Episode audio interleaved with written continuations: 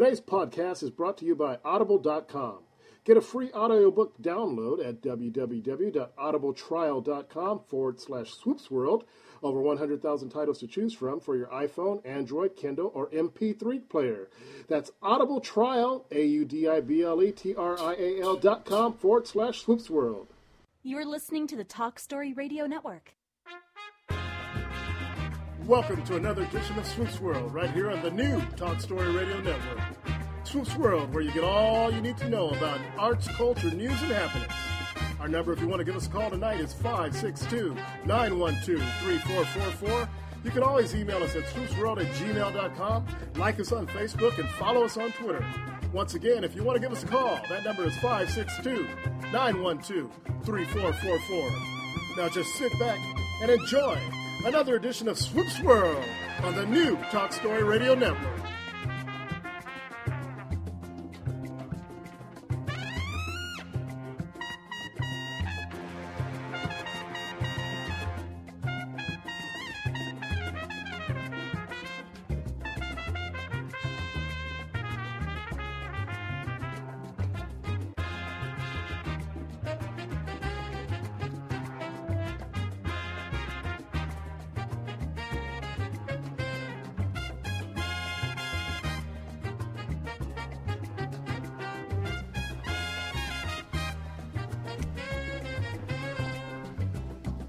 Hello, welcome to another edition of Swoops World, late night, February 10th, 2016. Looking forward to a good show tonight. Bob Case will be joining us in just a few minutes, followed by Anthony Davis. Plenty to talk about there, what's going on over at USC, Super Bowl, just a lot of different topics that we'll be broaching with both of those guys, so we're looking forward to doing that.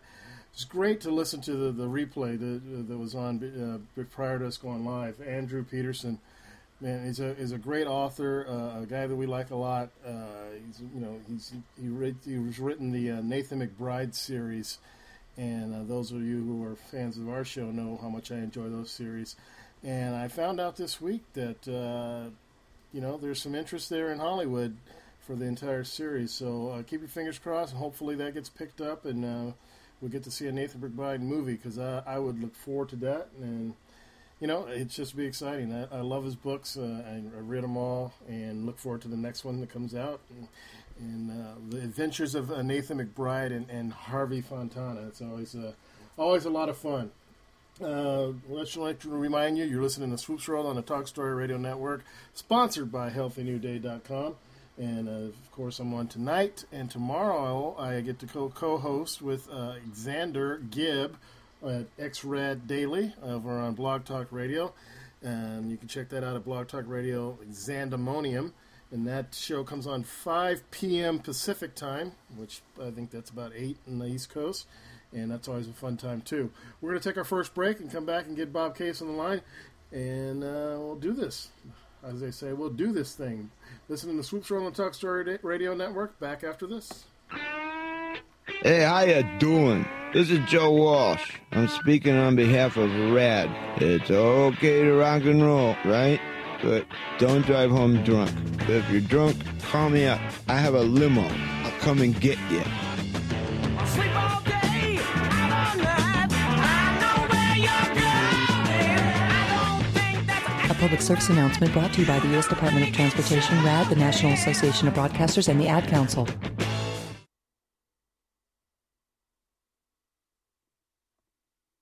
Every day I wake up at 5 to give Dad his medicine.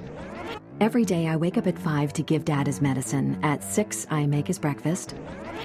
Every day I wake up at 5 to give Dad his medicine. At 6, I make his breakfast. At 7, I shower. Every day I wake up at 5. For those caring for a loved one, we hear you. That's why AARP created a community to help us better care for ourselves and the ones we love.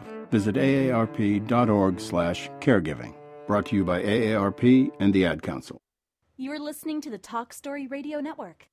Hey, this is Sharp Moore on the Wall, and you're listening to Swoops World.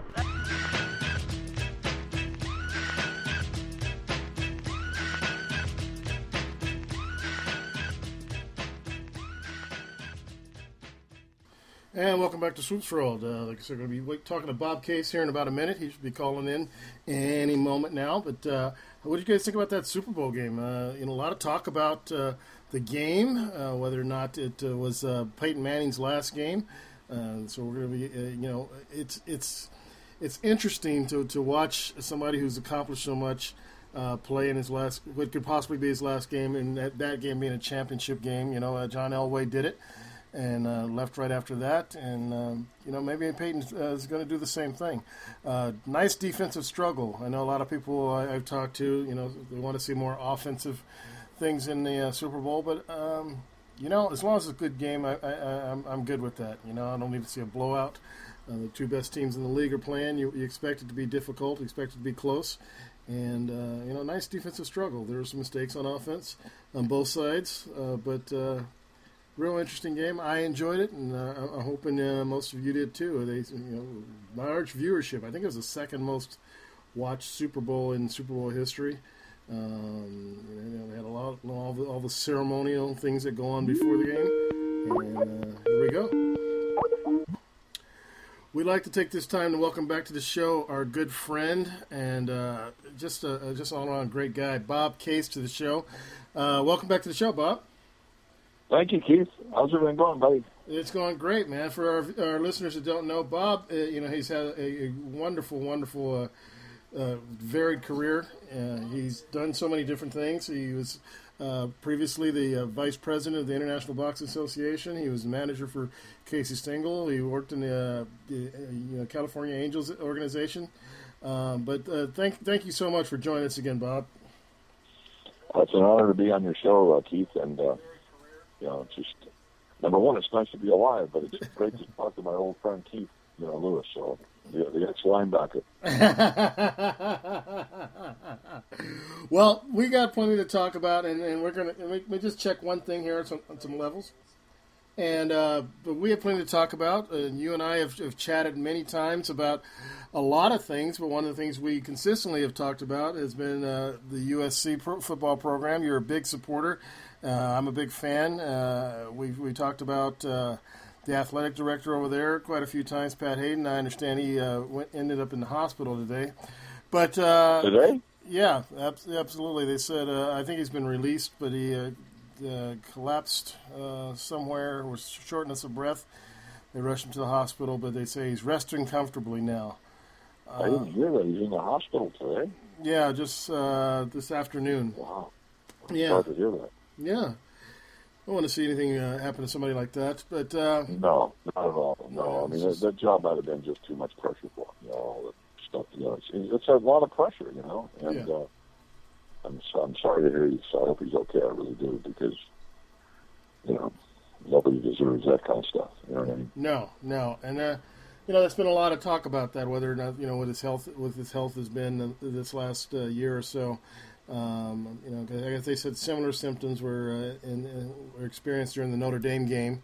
We remember that, and but they said this is something a little bit different. But for all indications, they say he's home now, resting, and I don't know. With HIPAA laws and privacy, he's entitled to that. You're entitled to that with your medical problems. So, right, I know. I mean, it certainly makes me. It just makes me feel bad that he's had to be under all this pressure. He probably should have been in a less pressure job. Absolutely. Because I don't wish poor health on anybody. So it's like it's horrible. I'm sorry to hear that. I really am. Yeah. On the flip side of that, Bob, we've talked in the past, and I've made no bones about it. I didn't like him as the athletic director. I'm glad that he stepped down or is stepping down in June for whatever reasons. There are a lot of things happen over the course of his term. I'm reading an article recently, a letter published by the president of the university that says, he inherited some harsh treatment from the NCAA, which is true. But he's getting a lot of credit for things. You're kind of closer to the program than I am. Give me your thoughts. Well, Keith, I had a lot of you know, powerful alumni that got that same letter, and they actually, my comment to them is when they sent them a letter, they should have sent them a bucket with it to throw up in. You know, in other words, that letter was the biggest crock of shit I've ever read in my life. I mean, let's be honest. You know, all I want to do is be honest. You know, that guy, he's writing that letter to save his own ass because he's the one that hired him. You know, in other words, if you want to read the truth around there, read Ricky Ellison's letter. You read that letter, didn't you? Yes. You can get that on the internet. I mean, that's the facts about what all the things that happened there, and not one of them was mentioned in Nikias' letter. You know, so all he was doing was talking to how what a hero he is because he got women's lacrosse and you know, women's volleyball. Hey, Keith, when's the last time anybody ever came up to you and said, "Hey, Keith, did you hear what's going on? Who's winning the women's lacrosse?" You know, and in other words. This is Keith. We've talked about this before. USC, every sport there, and I love baseball. And Rod Data was one of my dearest friends, and his son Justin is a dear friend. But baseball, basketball, track, women's lacrosse, swimming, you know, volleyball, all that stuff is college sports. Their football team is professional football. In other words, they're getting as much money to go to the Coliseum as any NFL team in America. And they get bigger crowds than most of them. And they get Pac-10 revenue money. They get bowl money. They get all this money, and they don't have to pay millions of dollars to college athletes who are walking around with no money in their pockets. Right. Half these kids from the inner city, you know, they're happy to have a hamburger, you know what I mean? So, and they're selling this stuff and making millions of dollars. So football is, that's the most major thing. I don't want to hear about women's lacrosse. I don't want to hear about, you know, as I told you before, the basketball team, whatever they do, can't pay for the towels in the football locker room. So, you know, the bottom line is, you know, football's the deal over there. And, you know, it's been really, you know, yeah, he came in there when they were under probation. Let me just tell you something. Mike Garrett was there for 17 years. A black man, 17 years, was one play short of winning 3 national championships under his tutelage. Right. You know, had 3 Heisman Trophy winners. Had you know, a 3 Heisman Trophy winners. I think he had a Biletnikoff Award winner. He had a, you know, he had all these. He had a John Mackey Award winner and Fred Davis. He had all these guys and all many All-American football players. How many NFL players came out of there under his tutelage? How many kids graduated from college? What do they do? Nikias fires him for saying that the NCAA are jealous and they just want to be Trojans. He fires him for that. Yeah. Now look what Haden got away with. Was he ever fired? He sends a letter saying what a great job he did after 5 years. And we've gone through all the things over our conversations before. Right. I mean, you could go. It would take us the rest of your whole show to talk about all the mishaps. You know what I mean? Jumping in coaches' arms like they won the Super Bowl, fighting with officials, being fined $25,000, having Wendell White kicked off the field. You know, a kid that's idolized by all these black kids. You know, I mean, just on and on and on and on and on and on and on. Not handling the Sarkisian thing right when he said the F-bomb in front of a bunch of alumnuses at the Salute to Troy, you know. I mean, on and on and on. You could go on and on and on, not fighting the NCAA. You know that we had attorneys that wanted to fight the NCAA, and they could have won. Yeah. But he didn't fight them. And the president of the NCAA was a former Miami athletic director, and who is no longer with us, but he's the one that put all those penalties on SC. Right. I mean, you penalized Reggie Bush, and you put a death penalty on that university because his stepfather, who is no longer his stepfather, he's divorced from his mother, takes money from an agent 250 miles away from campus?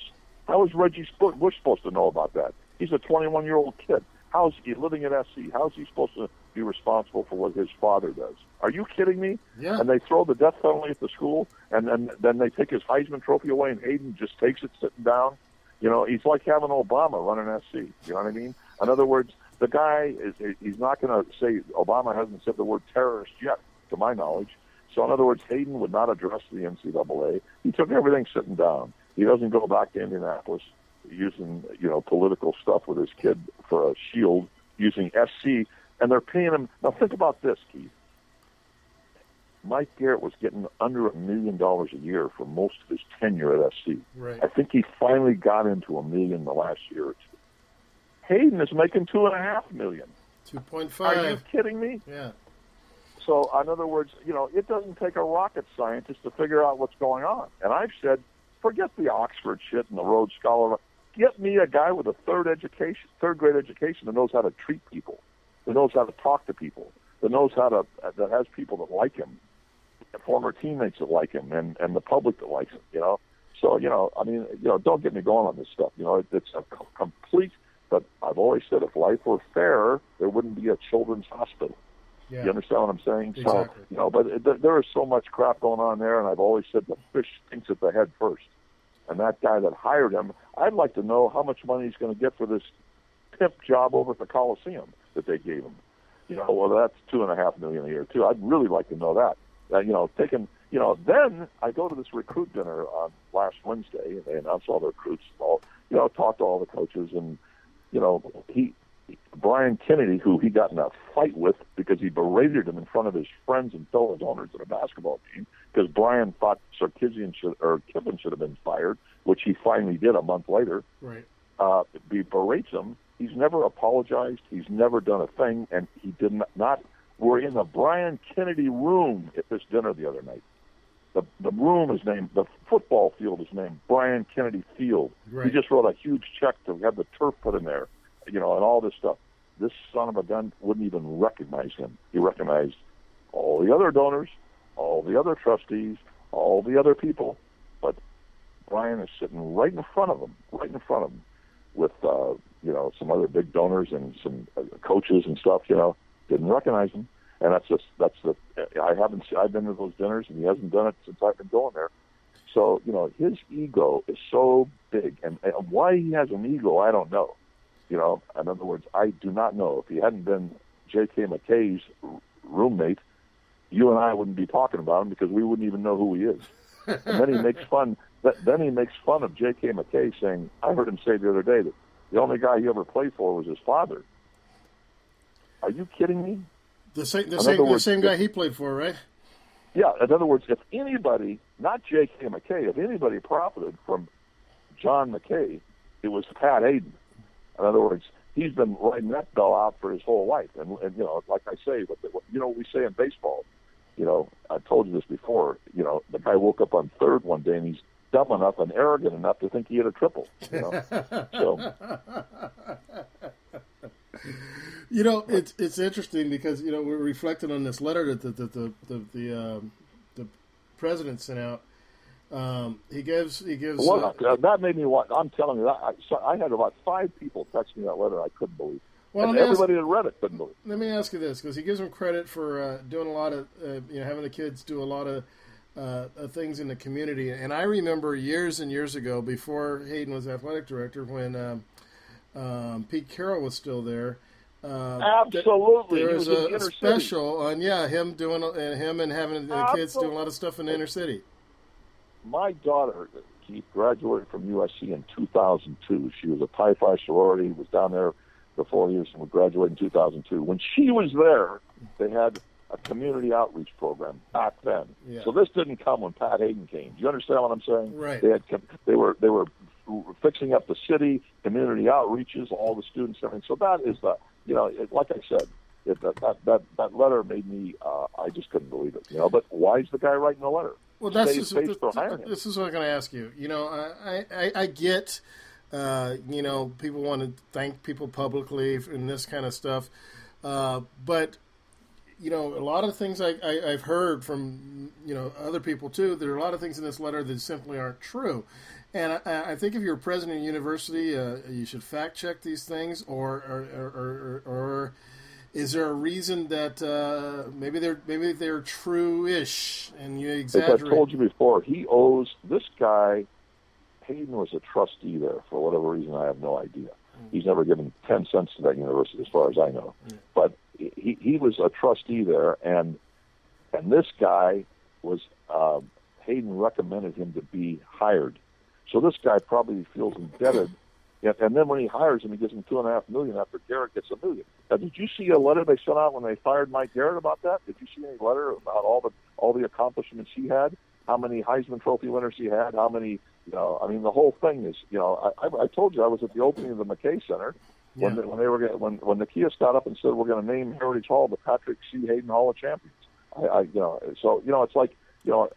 I'm just amazed at all this. It's a love affair. It's like a love affair, So Haden could do no wrong as long as that guy's there, So, but it is what it is. That's what life is. That's politics. Politics, as we know, is corrupt. It's like a joke. It's a joke. These political guys, they're no different than the mob to me, or the boxing business or anything else. Everything is corrupt, and it's favoritism and who you know, and and how lucky you were. And, why you started in college and why this and why that. There's, today there's black quarterbacks, that can actually play today. Back in those days, there wasn't any. Yeah. You know what I mean? They moved into running back, and they moved into safety, and they became All-Americans at running back and safety, like Charles Phillips did. He was a quarterback at Blair High School. Yeah. And AD was a City Player of the Year as a left-handed Michael Vick of his day. They moved him to a running back, right. But it is what it is. It's the world is different today, and we're all. But when I see certain things going down over at that place, certain things with certain people and certain people from certain backgrounds, seeing how they're treated, I see what's going on.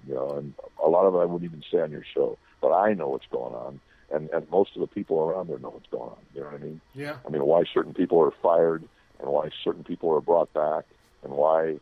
I had a player the other day tell me that everything. This is a guy who was an All-American, played in the NFL. He owed everything in his life to Coach O. Wow. Everything in his life. Wow. So the bottom line is, I hear it all the time, over and over and over again. So and he's fired. And I think Helton's a great guy, and I'm 100% behind him and his staff. I think he's got a great staff. I really do. Yeah. I think he's very lucky. He's got Clancy Pendergrass, and he's got, they brought John Baxter back, the special teams coach. He's got his brother. They tell me his brother's a real good coach. So, his brother's going to have his back, and I think Clay's a nice guy. I really do. I think he's going to bring, and I'm rooting for him. I really am. I'm 100% behind him. I really am.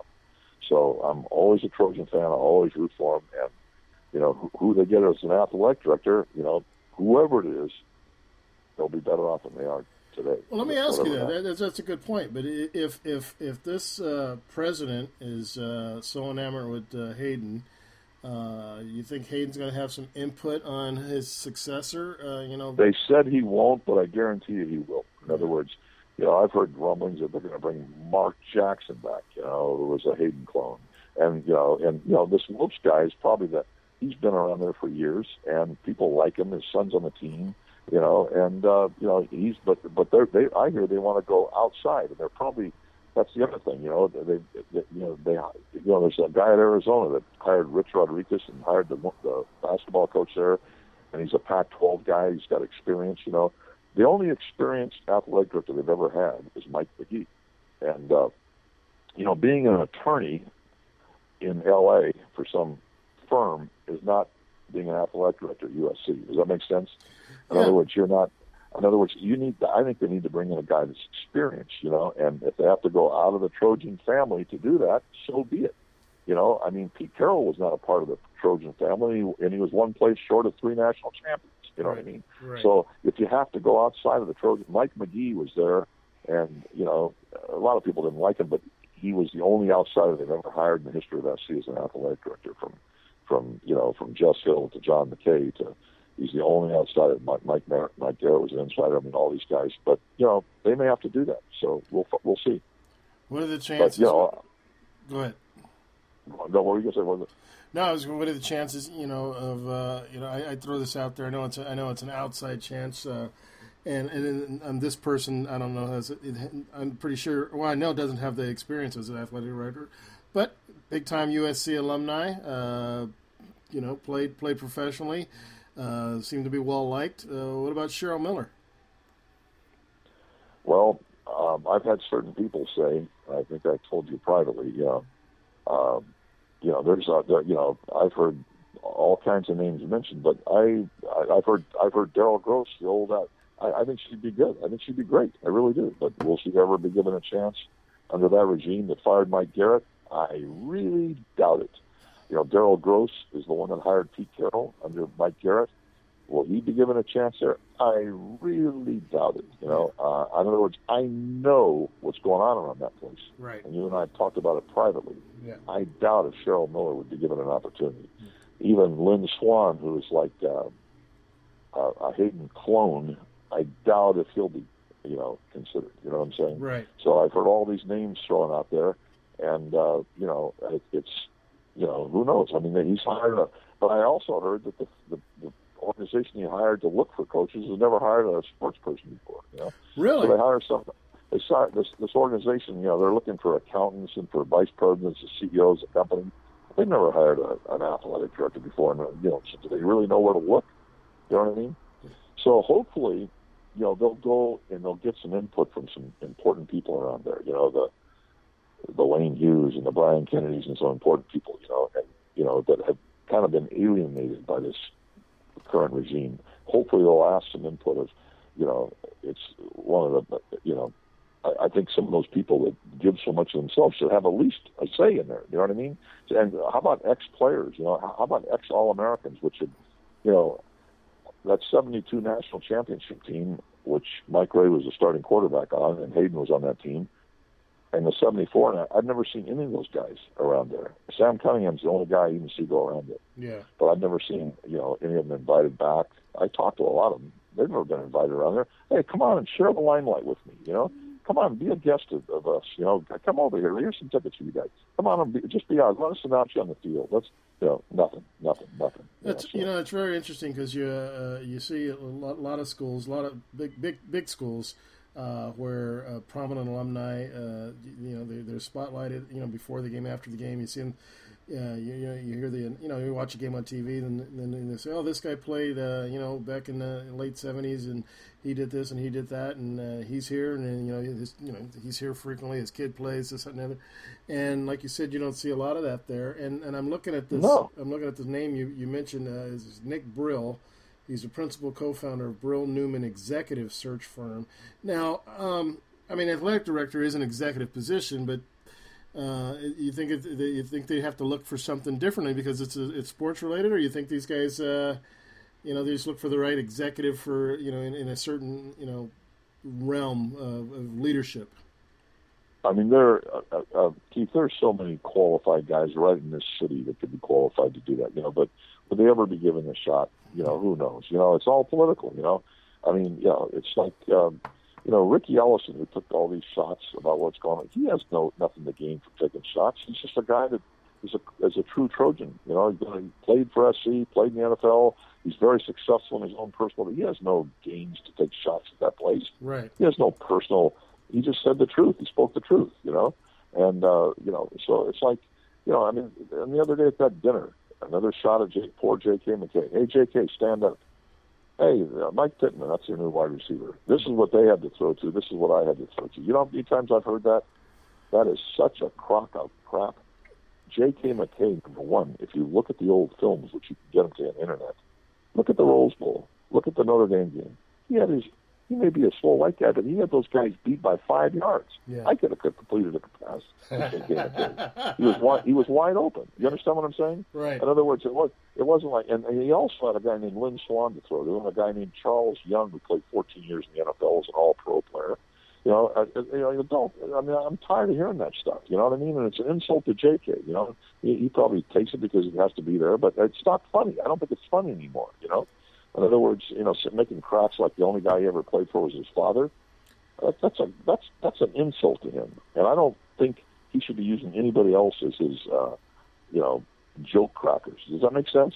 Yeah, and I thought they've been friends since they were teenagers, right? And yeah, they are friends supposedly, yeah, but. Yeah. If I had a friend, you think I would make fun of him and belittle him in front of people? No, use him as the brunt of my jokes. This is the reputation this guy has. I mean, and this is one of the reasons. Oh, I know. One of the reasons I was, you know, didn't.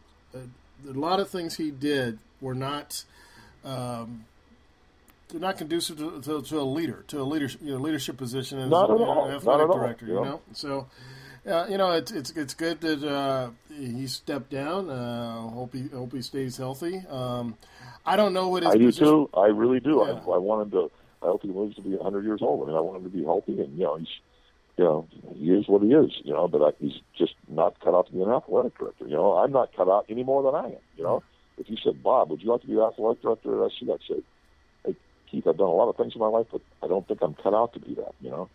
But if you said, Bob, here's $2.5 million. Would you like to be athletic director? Well, Keith, let me try it for a few years. Yeah. Okay? Can you let me try it? Yeah. And then if I don't do good, can you give me a job for another year helping the Coliseum for another $2.5 million?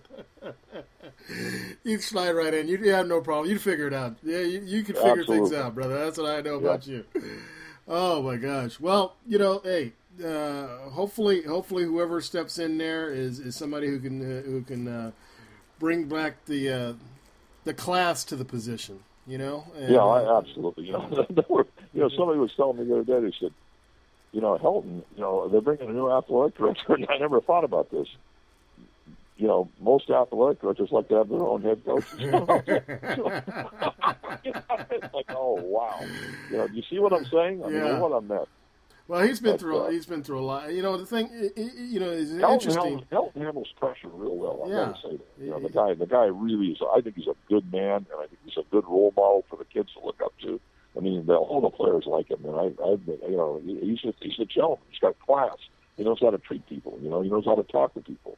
So I give Clay Helton all the respect, and I will be a fan of his and pulling for it.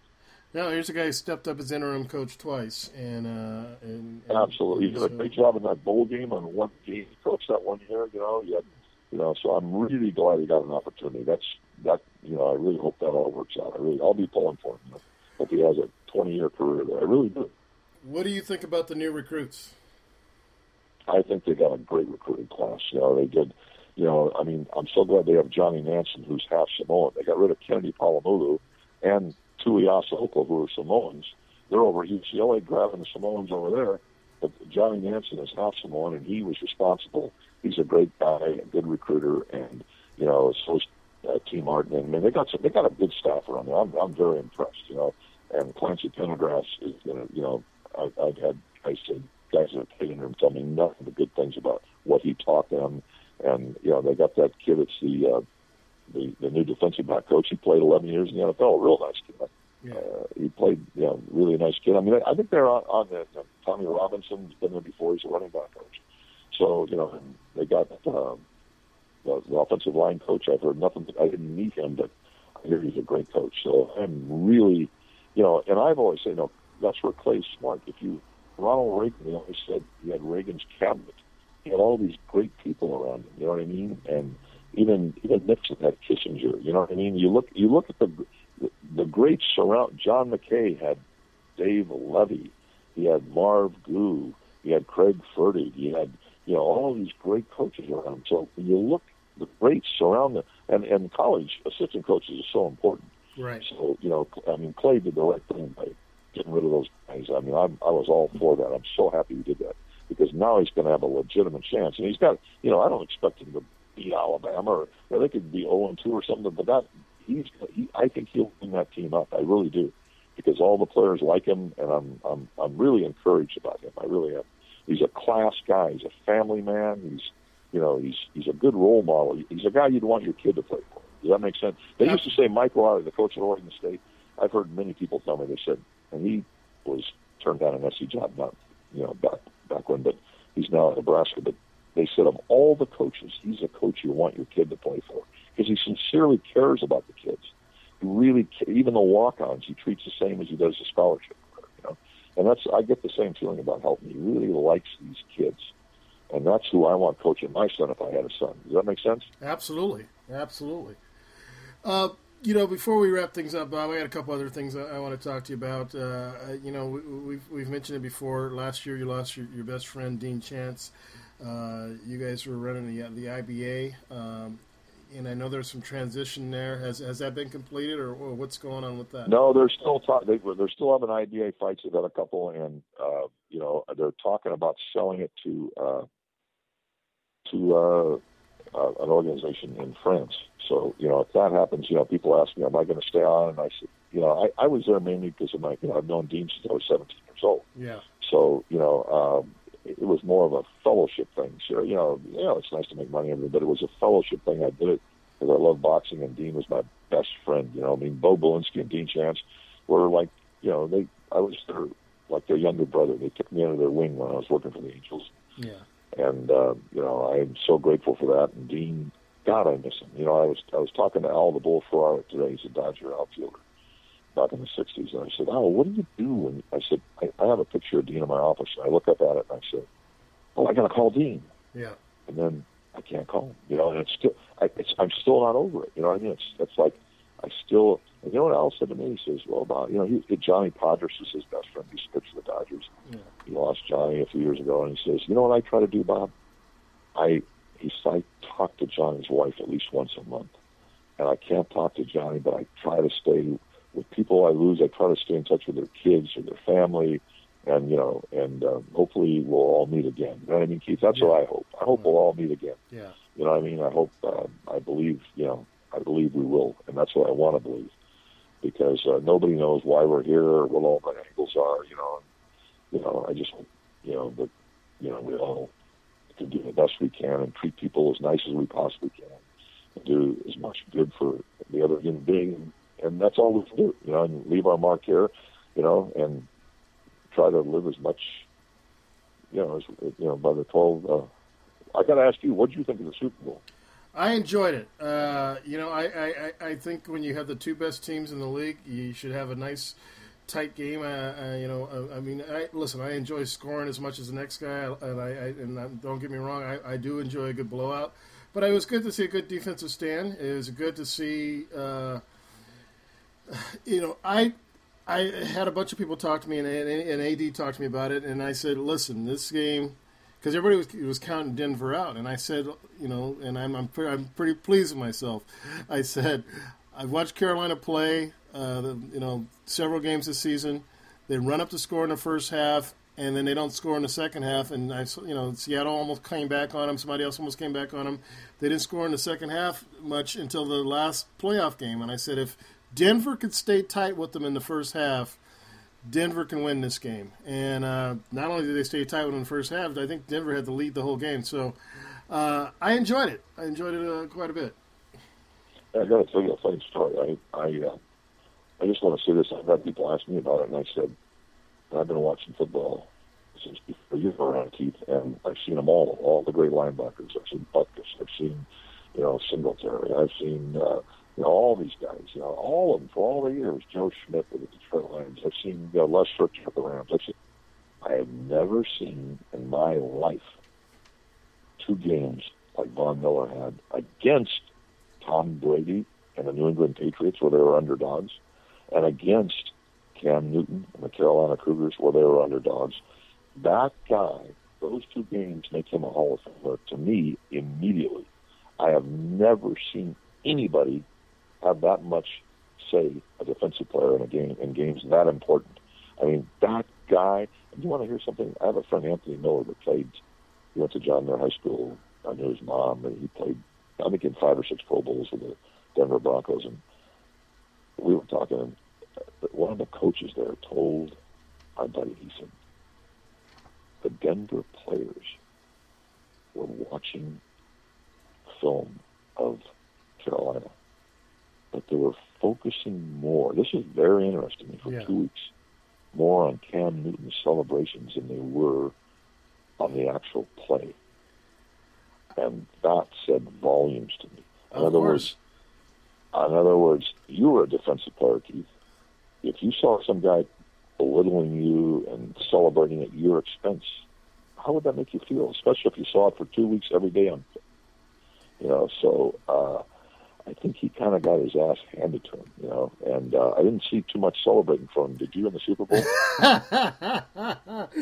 Not at all. And you know, it goes back to and it came back to bite him in the ass, because halfway through the season, somebody complained about all the celebration, and they asked him about it, and he said, you don't want to see me dance? Don't let me get in the end zone. Well, that's right. I guess they didn't want to see him dance. Keith, I used to always tell people, Johnny Unitas could not complete a pass on his ass. And you get these guys, whether it was SC with Josh Rosen this year, right before halftime, where he tastes a little grass for a little bit, gets his butt, his bell rang a couple times. Did you notice how many errant passes Cam Newton threw 10 yards over their heads? Did you see Brady throwing errant passes, you know, against them? Why? Because Von Miller and DeMarcus Ware and that ex-Trojan Malik Jackson were in their faces. Do you understand what I'm saying? They were all over them. Well, yeah. So, you know, you say to yourself, you know, I'm an old man. I could go out there and complete a pass. And then if you look at the great SC teams, look at the Matt Leinart and Carson Palmer teams. Look at nobody talks about the offensive line. Look at the offensive linemen. I mean, look at them. You had Deuce Latouille, All-American, and played in the NFL. You had, you know, Sam Baker, who later was a three-time All-American, played with the Atlanta Falcons. You could go right through the league. Winston Justice, you know, a great player that played with the Philadelphia Eagles. You can go. I can name all those linemen. You know, Jeff Briegel in the 80s was a two-time All-American. You know, great lineman. You know how many great linemen they've had in the history of SC? I mean, Anthony Munoz, Ron Yeri, yeah. You know, Bruce Matthews. I mean, I could go on and on and on, name an offensive lineman. You know, I mean, they talk about SC's running. When Haden and AD were there, they had Pete Adams, and they had all these great offensive linemen. John Vella, you know, great linemen. And SC, I think, you know, they talk about running back university. How about offensive lineman university? I mean, they've had some great offensive linemen over the years. Oh yeah, you know, Khalil and Matt Khalil. Yeah, Matt Khalil was in the Pro Bowl his first year with the Minnesota Vikings, yeah. And then his brother Ryan Khalil was in his sixth Pro Bowl this year and started in the Super Bowl. Yeah, you know, so it's like man, there's so many. You know, you forget how many have come out of it. Yeah. Absolutely, and you know, you mentioned something. You know, the reason those, you know, when these quarterbacks, you know, we used to call it footsteps. They hear the footsteps, they got to get rid of that ball. And you're right about DeMarcus Ware. That guy is just a beast. I don't know how he gets across the line so quickly, and he bull rushes guys, which is old school, man. I mean, he just drives guys into the quarterback, and so. I saw him do some twirl around moves too for a big guy. You see those twirl arounds? Yeah, a couple. Where he twirls around. I mean, unbelievable, that guy. There's another guy probably all of them. Oh, man. Bob, I could talk to you all night long, brother, but I got AD waiting in the wings, and it's always... Hey, Keith, I've always said, I'm not gay, but if I was doing 10 years in the joint, I'd like you as my bunk. Because time would fly. Before we know it, it's 7 years down, 3 to go, right? Yep, exactly. Brother, thank you so much for joining us, man, okay, and we'll talk God to you real soon, brother. You too. Thanks a lot. Let's say a little prayer for Pat Haden. I really hope he's okay. Really absolutely, man. Okay, God bless. Right. You too. Good night. Bob Case, everybody. He's always a great to talk to and get his insight on a lot of things. He's, you know, the man has just done so much in his life. Like I said, he's worked for you know, Casey Stengel, Mickey Rooney. Friends with Dean Chance, worked with the Angels organization a number of years. He's a big time USC fan. Spends a lot of time there, knows a lot of people there, and we get to hear all kinds of good stuff about what's going on. Let's take a quick break and come back with the great Anthony Davis. You're listening to Swoops World on the Talk Story Radio Network, and we will be back right after this. For a little ride. Now you can share the topics that drive the discussions of your favorite talk shows with TalkStream Live's topic-driven talk radio. We gotta talk. Let's take a drive. List and promote real-time talk radio topics, or post the topics that you want to hear. Hot topics are tweeted and retweeted, and include simple click-to-listen audio links. The future of talk radio is topic-driven talk radio. Now that's what I call real drive. Available now at TalkStreamLive.com. Talk Story Radio. Hi, this is Kelly Z. And Casey Regan. We're from Music You Can See and AmeriBlues.com and Kelly's Live. We are swooping it at Swoops World. Got word this morning. I'm headed off to war.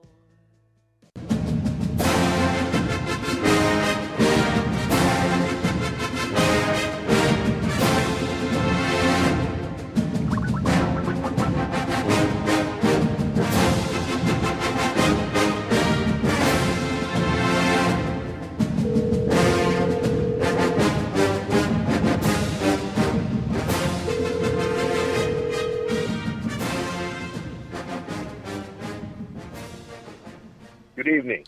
Good evening. We'd like to welcome our good friend and colleague to the show, five-time national champion, two-time All-American, the great Anthony Davis, a two-sport athlete over at USC, and played in the NFL, the CFL, the USFL, the World Football League, Pop Warner, probably played some flag football too. Well, you name it.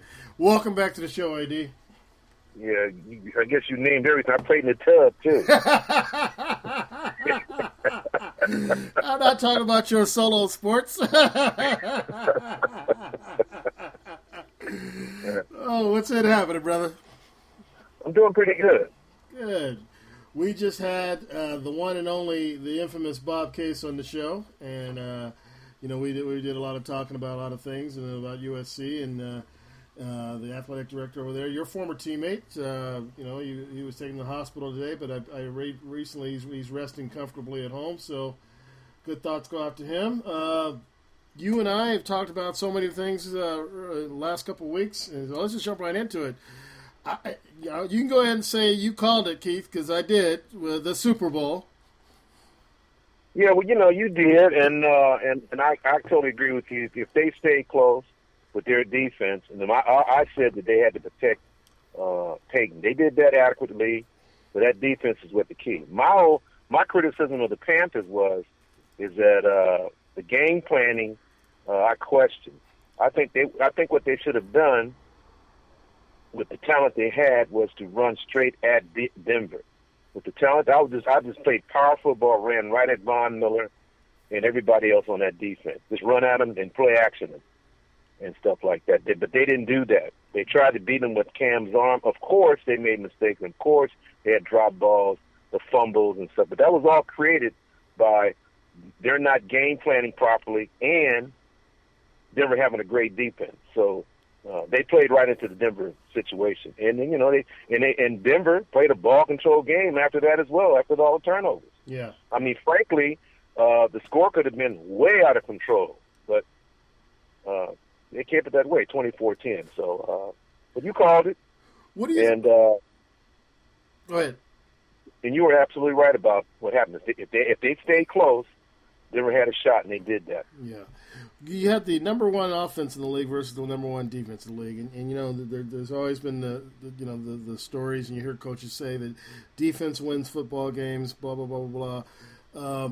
You know, when you have that kind of matchup, and like you said, game planning is one thing, and preparing for what you're going to be up against, it plays a huge importance. But when you have the top offense versus the top defense, who usually pulls out? Who usually prevails in that? Does defense usually prevail? Well, in most cases, you know, the defense prevails. But see, you have a freak athlete in Cam Newton.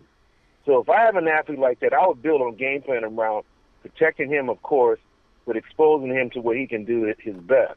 Now, they didn't need, the run game was not even part of it. It was his arm and his scrambling ability. Well, when you had two capable running backs, even though one of them fumbled, that could have been a different kind of game, because the kind of talent the Panthers had in a proper game plan versus Von Miller and company, you run at a guy like Von Miller. Don't let him circle your tackles. You go right at him. Play action. And you run those big backs at him. You put a two-back offense in there and let Ken play off of that. But they didn't do that. It was a single-back situation, Cam's arm, and his scrambling ability. Well, with the combination of the mistakes and everything they were doing offensively there versus Denver's defense, that's what got them. And like I said, and they pretty much killed their own selves by the game planning and the turnovers. Right. And even still with the turnovers, it was a 24-10 game. If two plays one way or the other, they could have been right back in the game, but it didn't happen, thanks to Denver's defense. When you talk about planning and stuff like that, and game planning for things like this, I know the weight always falls on the head coach. When it comes to things like this. But how important was it? You know, is it the offensive coordinator? I mean, head coach. You know, you shoulder all the responsibility. You have the final decision. But you know, when it comes to play calling and things like that, and like you said, the different things you think should have been done, does that fall on the shoulders of the head coach or the offensive coordinator? It falls on the whole staff. and primarily more the offense. I mean, look, you had players in every position. When you're playing against a defense like Denver, you got to play on all cylinders: tight end, wide receivers, running backs, and you got to focus on, okay, how are we going to attack these guys who are supposed to be the best defense in the league? So you got to put all 8 cylinders against those guys. I didn't see any of that. I saw Cam Newton gunning the ball, and then I saw Cam Newton and the fumbles, and I saw the fumbles and running back, and from that standpoint. But even still, if they could have adjusted the second or the second half and just used every arsenal piece in their offense, it'd have been a different game. You see, because Cam Newton is the kind of athlete that you can adjust, and he can be a monster. I mean, who's 6'6", 265 pounds running like that? The guy ran like me. I mean, that is the new standard of the quarterback. That is something from another planet. I mean, there's no quarterback in the league with his athletic ability. No one. There's no one in the league like that. There's never been anybody in the league like him, period. Right. So if I had a Cam Newton, I'd put all kind of pieces around him to make sure he's efficient to do what he needs to do. I didn't see that. And I don't blame Cam Newton, even though he made some mistakes. But I believe that you have to set things up where you got to keep him protected. And everybody was talking about protecting Manning. You had to protect him.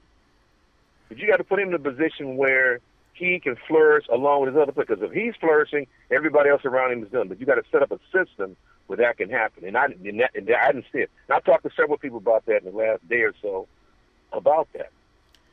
How important is the previous Super Bowl experience? You know, Denver was there 2 years ago. A lot of those guys on that team, well, not a lot of them, but there's enough of them on that team that have been there before. Whereas I think there was, I don't know, way fewer members of the Panthers. How important is the experience of being in that environment? I lost you, man. You're breaking up, AD. We're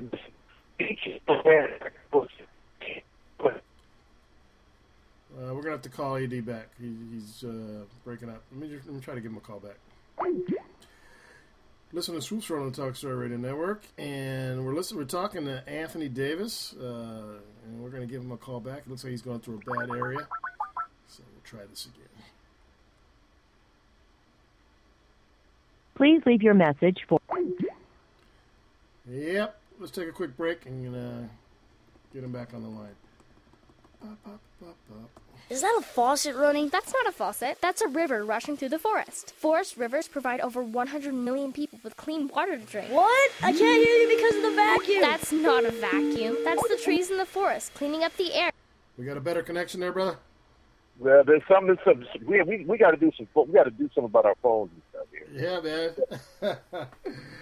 But anyway, that's the technology of mankind. So anything man-made will break down. Exactly. So, you know, how important is the previous experience? Well, I mean, there's some importance to it, but, you know, if you're an athlete, you're an athlete. If you're a player, you're a player. I don't really buy in a lot of that stuff. The thing is, Pete Carroll had his team prepared, and I've always told you about Pete's team, from college to the pros. It takes a special kind of coach to keep his team focused. I don't know what the Panthers were doing, but I don't believe that. Okay, Von Miller wasn't there in the first Super Bowl against the Seattle Seahawks, but I don't buy a lot of that. They had greater players. The thing is, they made some mistakes early, and the Seahawks capitalized and did what they did. You can't do that with a Pete Carroll team. And they just took advantage of it, and that was it. Yeah. You know, a lot of people think you get nervous and experience. Well, you know, those were pros. I mean, come on. You know, they're getting paid to play. I don't buy all of that. Let's break down a couple of incidents in the game that got a lot of press. There the fumble that Cam didn't go after. He took a couple of steps towards it and then stepped away from it. It looked like he had a good shot at it. What were your thoughts on that? Well, first of all, you know, Cam's 6'6". And I don't know how he was, I could see why he stepped out because he was so big. If he dove down like that, he could have probably broke his leg or he could have blew his knee out. So I could see why he was so close to the ball. All he can do is just drop. He couldn't dive. He just dropped. I mean, he could have made an effort, but I understand why, because he's so big, and he was right there over the ball, and he already had people flopping down, and he had people coming at him. So, but it's the Super Bowl, brother. It's the championship game, and you got to make sacrifices, right? Well, he could have just fell on the foul, but I don't know what he was going to do, fall on the foul.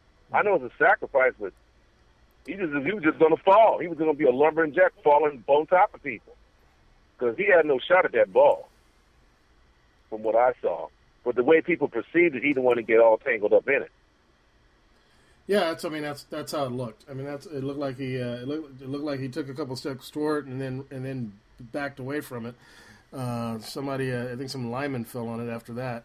As soon as the ball came out of his hand, he should have been on top of it.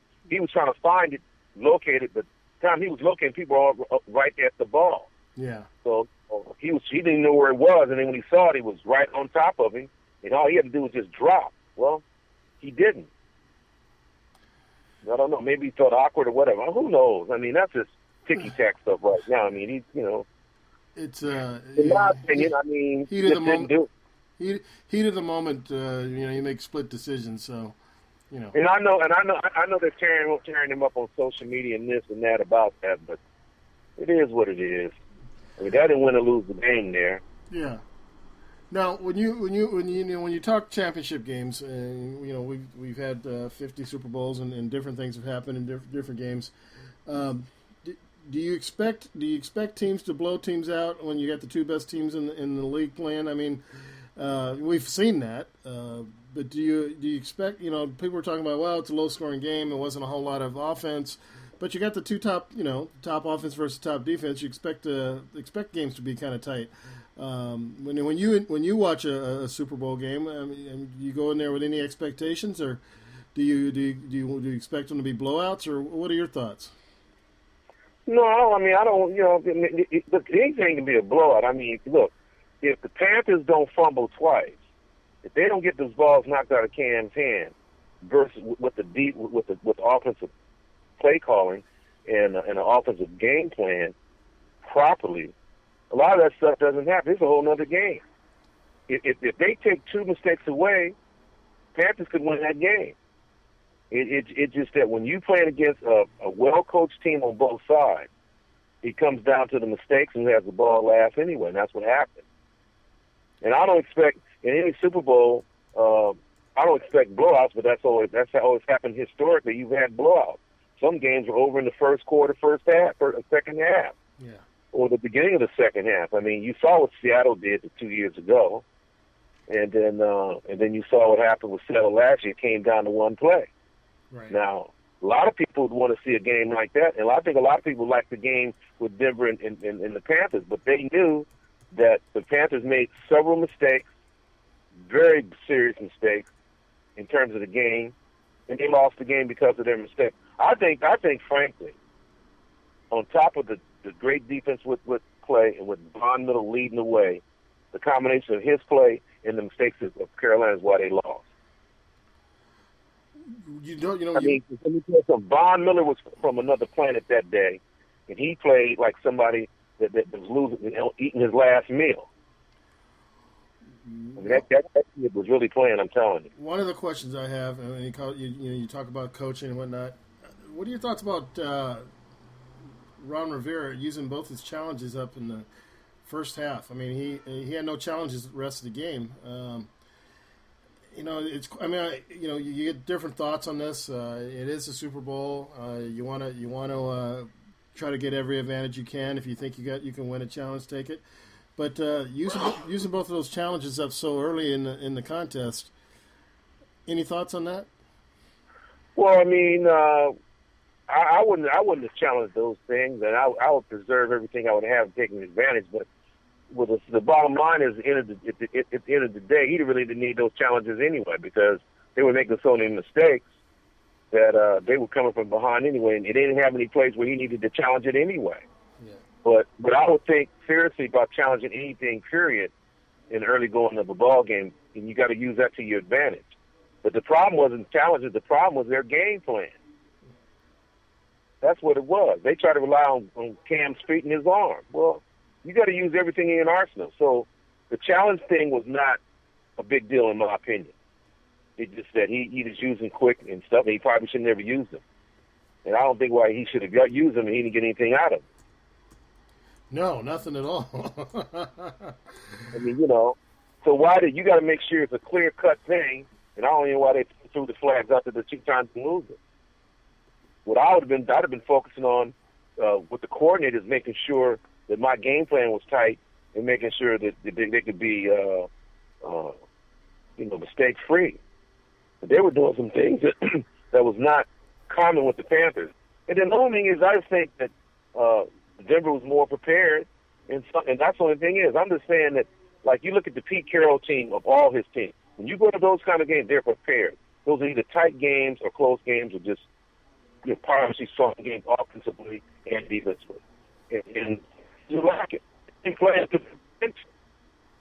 and I'm not playing the field. That all starts with the coaches and it ends with the coaches. Yeah. Sure, they had mistakes, but I mean, even without the mistakes, it still could have been a Denver win. Right. Based on how the game plan was sought after what I saw. As a player, you get used to a certain routine. You warm up so many minutes before the game. You do your stretches and, you know, whatever taping and all that kind of stuff. You play the first half. You got your halftime, and you know you're back at it. Your body's warm. Whatever you got to do, whatever your routine is. How much does something like the Super Bowl, with the extended halftime and all that other kind of stuff, disrupt your normal routine? I mean, I know athletes are superstitious. Athletes like to have things down to a certain thing, and I know some sports more so than others. But does that extended halftime and all that stuff that are surrounding that, does it throw off a guy's routine? Well, frankly, I wouldn't have so much of a long halftime like that. That sort of throws rhythm, and, you know, of course, guys need to rest. And, you know, they get a little tired and they get a little tight. But, you know, the bodies are so used to. And to me, you've got to remember also the Super Bowl and the bowl game stuff, and it throws off anyway because you get out of a routine. Right. That's why certain coaches, I think, to keep a team focused. But the halftime, all the extended halftime and all this kind of stuff, I mean, the thing is they would say, well, they have enough time to go over and readjust and have more time to work on stuff. You can have that argument. But I would just say from the standpoint of just your muscles and getting tight and whatever, you got to really stay warm because you got an extra 15, 20 minutes in that locker room. Normally, you're used to a routine of a 16-game season of going out at the same time. Right. And then you have the overall layoff anyway. So a lot of those are factors. But I would have a halftime where I wouldn't have it so extended. That's just my thought. Yeah, I agree with you on that because, you know, the body, like you said, not only are you mentally in a routine, your body adjusts to certain things. And your body's used to that halftime break being a certain amount of time, and, you know, staying warm. Some guys it doesn't really affect, but some guys it does. I mean, it's like some guy can play in the cold weather better than the next guy. Right. I mean, it affects you. But every player is different. That's why, you know, coaches need to be definitely focused on your kind of team. That's the reason why the Belichicks and the Pete Carrolls and guys like that. That's why they're always consistent. You always know where they lack, and they know they need to improve. And they're a showcase for the league. You know, like I know a lot of people were baffled about how the Panthers performed. Well, it's preparation and game planning. That's what happened. And then all the talk with the extended halftime. They extended this, and then all the issues. So that's what it was. Look, the Broncos were ready, and from that standpoint, on the other side of the ball, all those guys over there have been in Super Bowl. Kubiak's been in Super Bowl as a coach and as a player. Right. And you got Wade Phillips with all his experience with his father, Bum, you know, and all his situation with Dallas. So I mean, from that standpoint, coaching wise, you can put it up with the coaching, not with the players. Right. It all ends and starts with the coaches in preparing your team. See, as a former player, that's what I look for. How is my coach going to prepare me? How are we going to go against this team? Are we going to use all our arsenal and our weapons against this team to come out on top? Well, if you go pound for pound, Denver versus the Panthers, they don't match.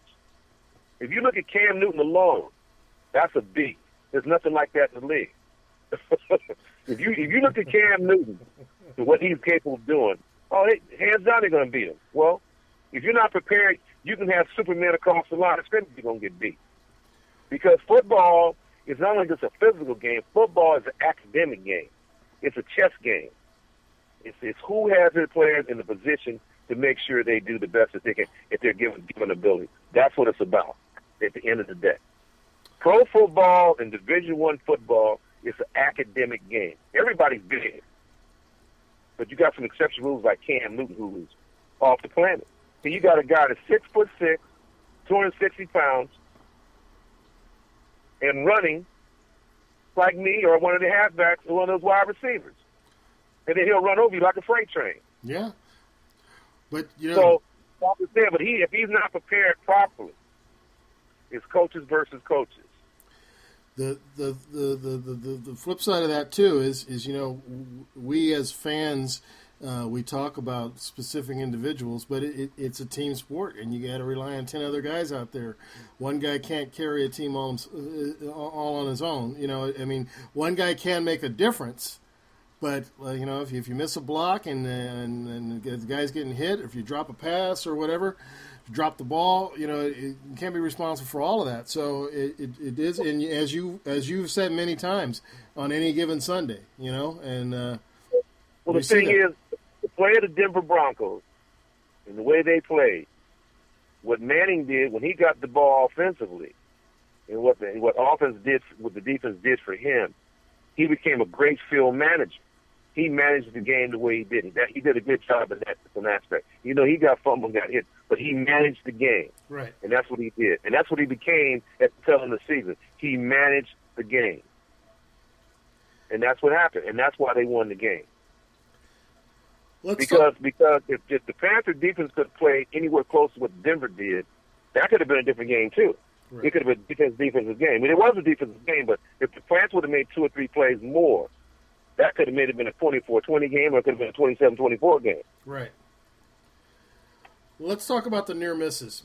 You know, we had some teams that they get to the same position every year. They play in the NFC or AFC championship, or they make the playoffs and whatnot. Seattle and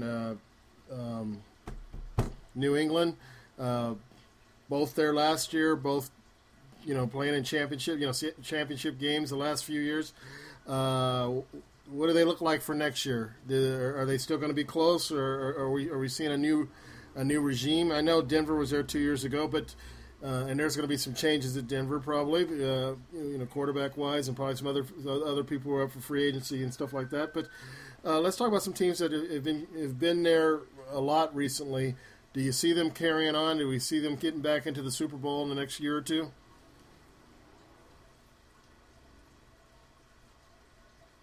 I think we lost AD. Did we lose you? We must have lost him. Listen to Swoops World on the Talk Story Radio Network. And got Anthony Davis. I'll try to get him back. Hey, he's got to get a new phone, man. I tell you, a guy your stature, brother. We'll be back after this. Hi, this is Sugarland here for RADD, the entertainment industry's voice for road safety. Music is one of the most important things in our lives, but nothing is more important than life itself. Music lives, and so should you. Please plan ahead. Designate before you celebrate. Friends don't let friends drive drunk. A public service message brought to you by the U.S. Department of Transportation, RADD, the National Association of Broadcasters, and the Ad Council. You got me now, AD? Yeah, we're here. Okay. We're here. Did you hear my question? Yes. As long as Tom Brady's in the league and Belichick, and they can do what they can do, they just got to reload. They're always going to be there. The AFC, Pittsburgh will be there with Roethlisberger. Okay, Cincinnati's coming back. So those are the three teams in the AFC that is going to get you have to beat. Yeah. In the NFC, it's going to be Seattle, the Cardinals. The Panthers will be there. Those are my six teams that will be there, in my far as consistent. You know, Arizona, Seattle, and the Panthers in the NFC. Yeah. And those are my six teams that will be there, I think, consistently. I think those teams will be back. This is a big surprise. Do you think? And those are good picks, and I would tend to agree with you on all of those. What do you think about the move from St. Louis to LA? Do you think that changes anything about the play of the Rams, or is it just? I mean, it's a great market for them, and it's where they were years ago. But do you think any improvements? I think that's a little disruptive with the players because they got to move their families, they got to uproot stuff, they got kids in school. It's a big adjustment. They got to get housing, they got to get everything. That's a big deal. It's not even, they're not even thinking about the football field. They're thinking about getting their families there, getting adjusted. Yes, I believe that'll be some effect because it's a whole other environment. You're coming out here to California. They got to find houses, kids school, readjusting, the whole deal. That alone will keep a team not focused. Yeah, because it's really not much time. I mean, you know, the season. Here we are in February. They got in 6 months. They got to be ready to train. Right. Well, so now, what about your off-season training? What are you doing about it? Where you going? Where you got to go? What's the facility you going to? Where you going to go work out? You're going to work out in St. Louis and stay there. You got to come out here. So that's going to be very disruptive, as far as I'm concerned. Yeah. Just like when they moved from LA to St. Louis. I've heard the stories about what happened when they moved from here to St. Louis 20 years ago. It's the same thing coming to California. Yeah, it's not like moving up the coast, you know. It's a big deal. I mean, you're flying across the Midwest, right? And I bet you these guys out here now trying to find houses, and I'm sure they had many discussions where they go. There's going to be realtors out there looking for them, so I know they're out there trying to do something now. That could be very disruptive. So the Rams better give some leeway because it's going to be a tough go. I mean, as far as I'm concerned, and who knows, they might come in and just do well, but I would think off the field adjusting like that will be a tough thing. Yeah. Whew. Well, I tell you, it's always kind of interesting when you see these teams move. And what can happen, you know, like I said, it's not like moving from L.A. back to Oakland or Oakland down to L.A. You know, you're talking about a big move, and you know, you really can't leave your family behind, and there's a whole lot of things that go along with that.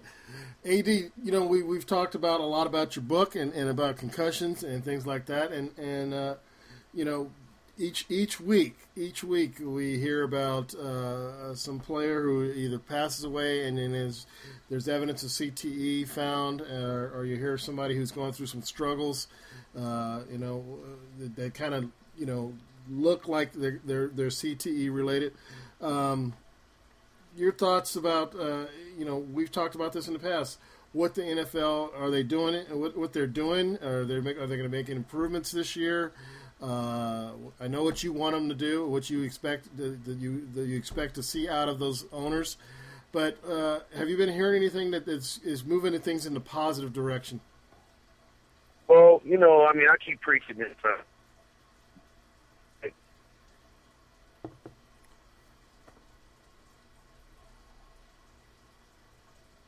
right, that's. AD, we're gonna have to wrap it up, man, because you're just I can't hear you, and the phone going out. There you go. I got you. Wherever you're at, don't move. You keep preaching. What? I'm not moving. You said you keep preaching, and then you went out.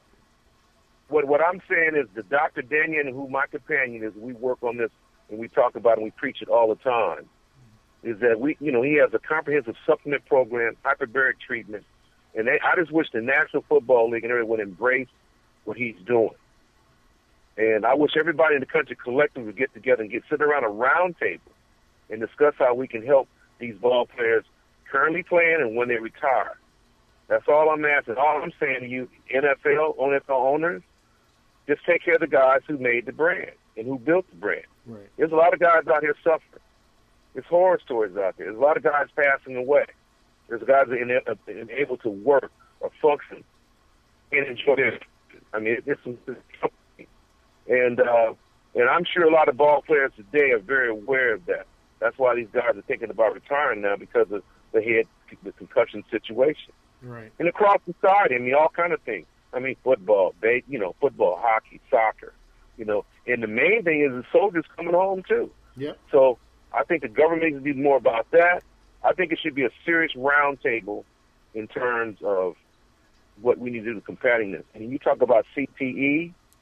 Well, I think CTE is in the living. You know, when these former athletes who pass away, and they're finding that the CT. Well, I think they're working on the test now to develop where you can find that you have CTE in the living.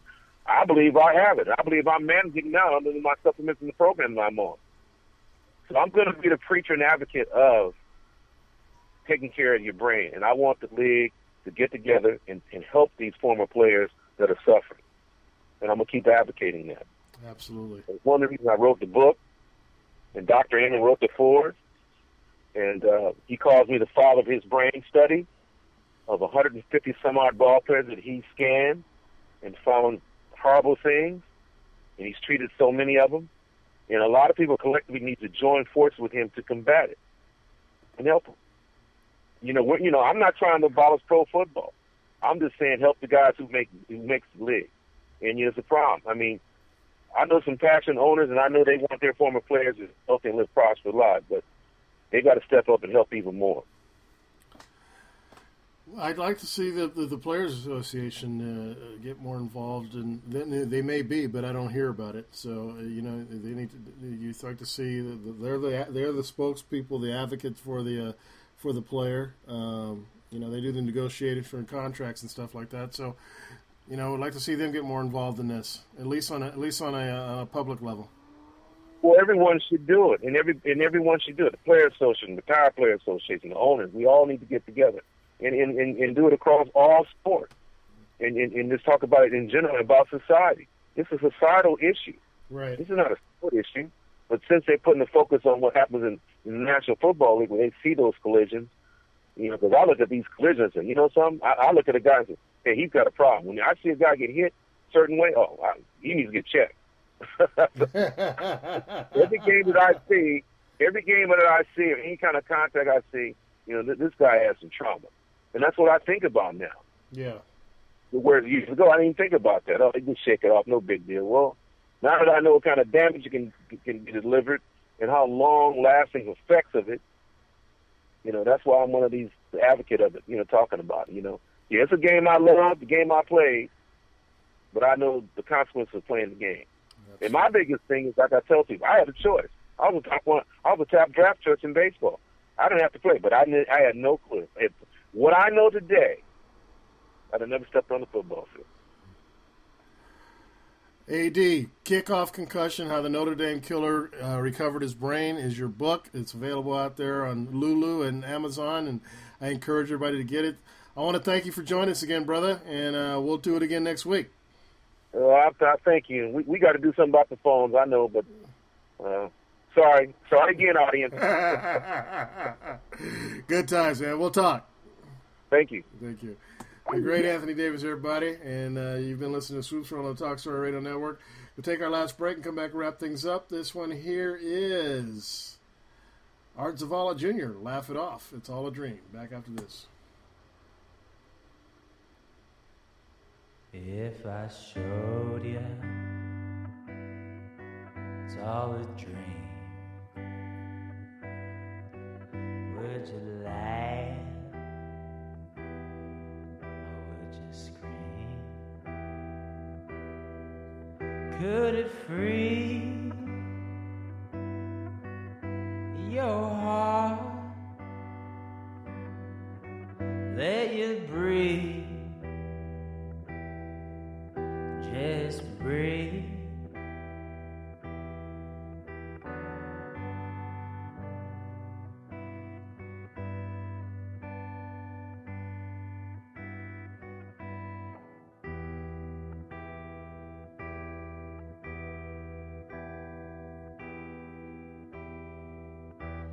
Self-realization that everything you think you need to be doesn't mean anything.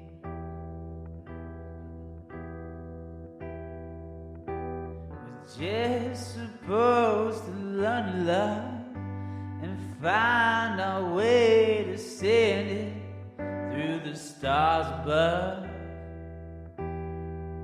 but we fucked it up.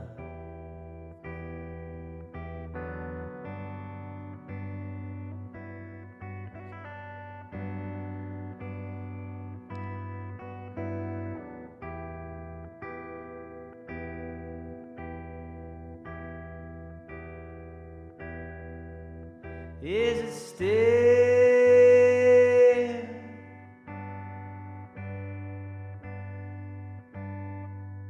meant for us?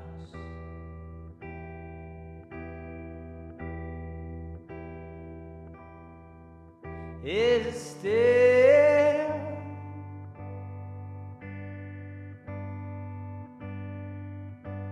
something we can't believe?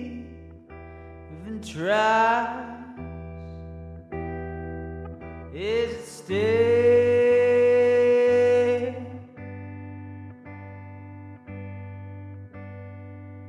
meant for us?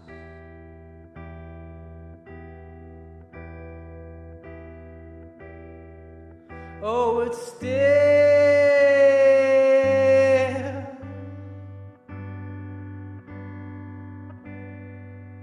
meant for us.